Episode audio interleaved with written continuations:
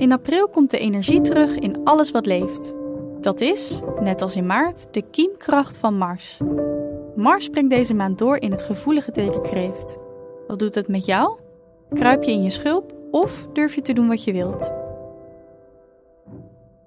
Mars is voor jou een belangrijke planeet, omdat deze, net als jij, vurig is.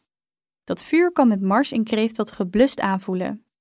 Je kunt daardoor ineens vragen stellen bij projecten waarin je sterk geloofde, of twijfelen aan iets wat je heel graag wilt en waarvoor je alles opzij zet. Dat is minder erg dan het lijkt.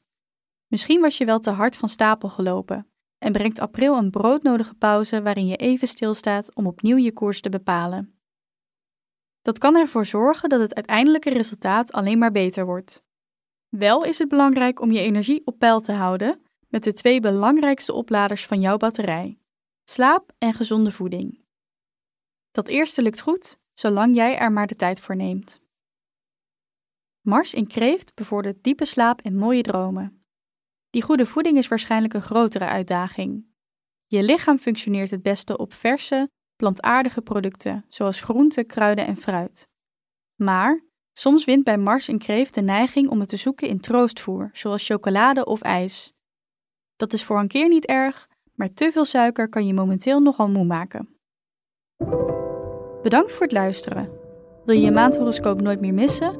Vergeet dan niet om je te abonneren op ons kanaal. Liefs, happiness.